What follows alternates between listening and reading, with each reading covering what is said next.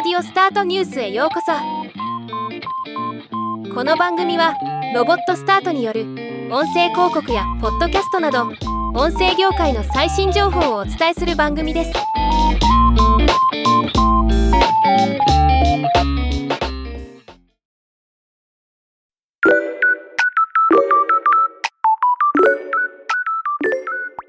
音声合成サービス。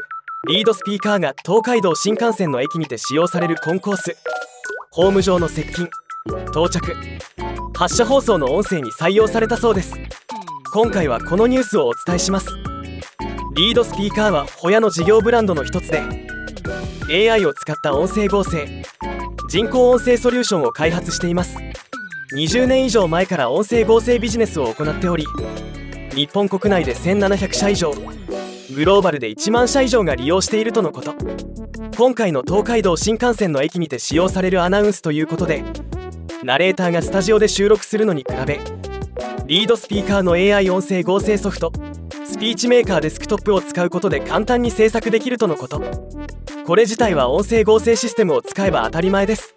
しかし今回の発表によれば駅ホームやコンコース特有の雑音例えば新幹線の駆動音荒れた天気の環境音。利用客混雑による雑踏音等で放送音声が聞き取りにくい場合に対応できるよう音声合成時に雑音耐性に強い形で自動変換する機能を搭載しているのがポイントです。このような音声合成機能を持つ AI 音声合成ソフトが交通機関で利用されるのは世界初とのことです。これは実際に聞いてみたくなりますね。東海道新幹線に乗った時に注目してみたいと思います。ではまた。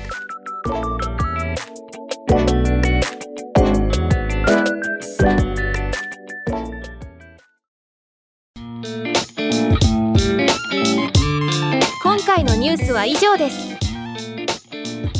もっと詳しい情報を知りたい場合「オーディオスタートニュース」で検索してみてください。ではまたお会いしましょう。